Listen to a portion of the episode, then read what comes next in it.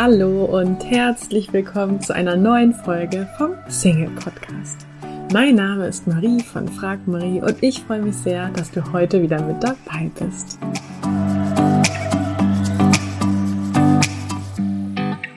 Heute möchte ich mit dir über, über positive Psychologie sprechen und wieso genau diese für eine erfolgreiche Partnersuche nutzen kannst. Dazu wird es auch wieder eine kurze, coole Übung zum Mitmachen geben, also leg dir sehr gerne Zettel und Stift bereit. Jetzt aber erstmal zu der Frage, was bitte ist positive Psychologie?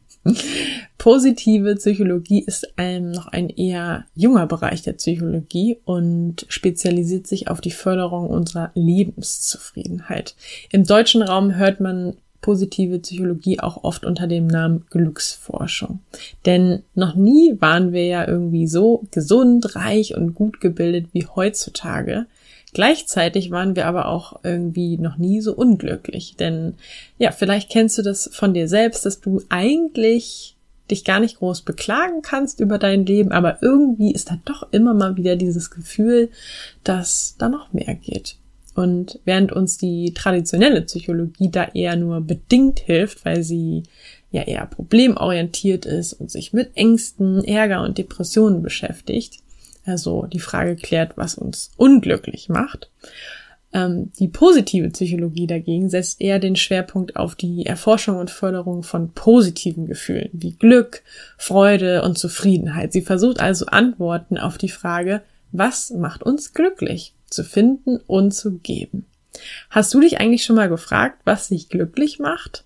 Bei was du irgendwie nur so vor Lebensfreude sprühst, was dein Herz vor Freude hüpfen lässt? Versteh mich nicht falsch, also es geht gar nicht darum, das Schlechte zu übersehen, sondern sich auf das Positive zu konzentrieren. In welchem Zustand wirkst du vermutlich attraktiver auf andere? Wirkt jemand, der Lebensfreude, Wohlbefinden und Zufriedenheit ausstrahlt, anziehender auf dich? Glaubst du, dass eine optimistische Erwartungshaltung deine Partnersuche erfolgreicher macht? Hierzu möchte ich eine kurze Geschichte mit dir teilen, die ich mal gehört habe, wenngleich sie ehrlich gesagt ein Extrembeispiel ist. Und zwar geht es um einen jungen Mann, der morgens in einer Zeitschrift sein Horoskop liest. Dort erfährt er, dass er heute eine sehr interessanten, einer sehr interessanten Frau begegnen wird und die Chancen für eine glückliche Beziehung sehr günstig sind. Der junge Mann startet also vergnügt und zuversichtlich in den Tag. Und anstatt wie gewohnt in sein Handy zu schauen, Musik zu hören, schaut er sich ganz interessiert jede Frau an, die ihm begegnet. Er schenkt jeder Frau ein einladendes Lächeln. Auch wenn ihm keine Frau interessierte Signale sendet, fühlt er sich gar nicht ermutigt, denn schließlich weiß er ja, dass der Tag noch nicht vorbei ist. Nachdem er einer Dame nach der anderen zugelächelt hat, kommt es tatsächlich zu einem Gespräch. Und selbstbewusst und zuversichtlich fragt der junge Mann sie dann, ob sie Lust hat, sich in den kommenden Tagen mit ihm auf einen Kaffee zu treffen. Denn es kann ja nicht schiefgehen, weil die Situation genauso ist, wie das Horoskop es vorhergesagt hat. Was meinst du? Hatte das Horoskop recht oder haben seine eigenen Erwartungen begünstigt, dass er mit dieser interessanten Frau ins Gespräch kommt?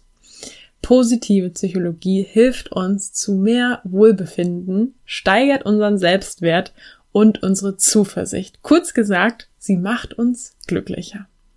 Wie kannst du also diese positive Psychologie praktisch umsetzen? Die Diplompsychologin und Vorsitzende des Dachverbandes für positive Psychologie, Dr. Daniela Blickern, hat in ihrem sogenannten Glücksprojekt praktische Übungen für den Alltag zusammengestellt. Das ist eine Videoreihe auf YouTube. Den Link dazu packe ich dir auch gerne in die Show Notes. Und die Übungen, die ich von dieser Reihe am liebsten mag, möchte ich dir jetzt einmal kurz vorstellen. Denn allzu oft vergessen wir in unserem täglichen Leben ja die positiven Dinge und konzentrieren uns irgendwie nur auf die negativen Ereignissen. Wir beschweren uns über den Verkehr, darüber, dass der Wecker viel zu früh klingelt, dass wir uns zu ungesund ernähren, dass wir zu wenig Zeit für die Dinge haben, die uns wichtig sind und so weiter.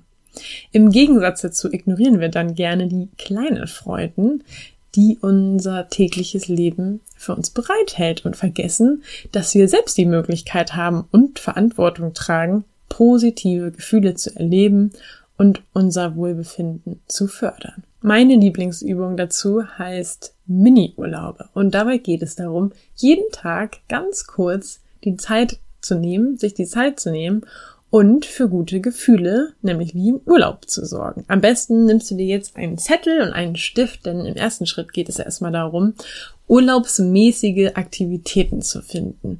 Das heißt, du findest jetzt mindestens 30 Aktivitäten, die von einer Minute bis zehn Minuten, es können auch mal 30 Minuten sein, sind und die sich quasi für dich anfühlen, wie Urlaub also. Was sind Dinge, die dir Spaß machen?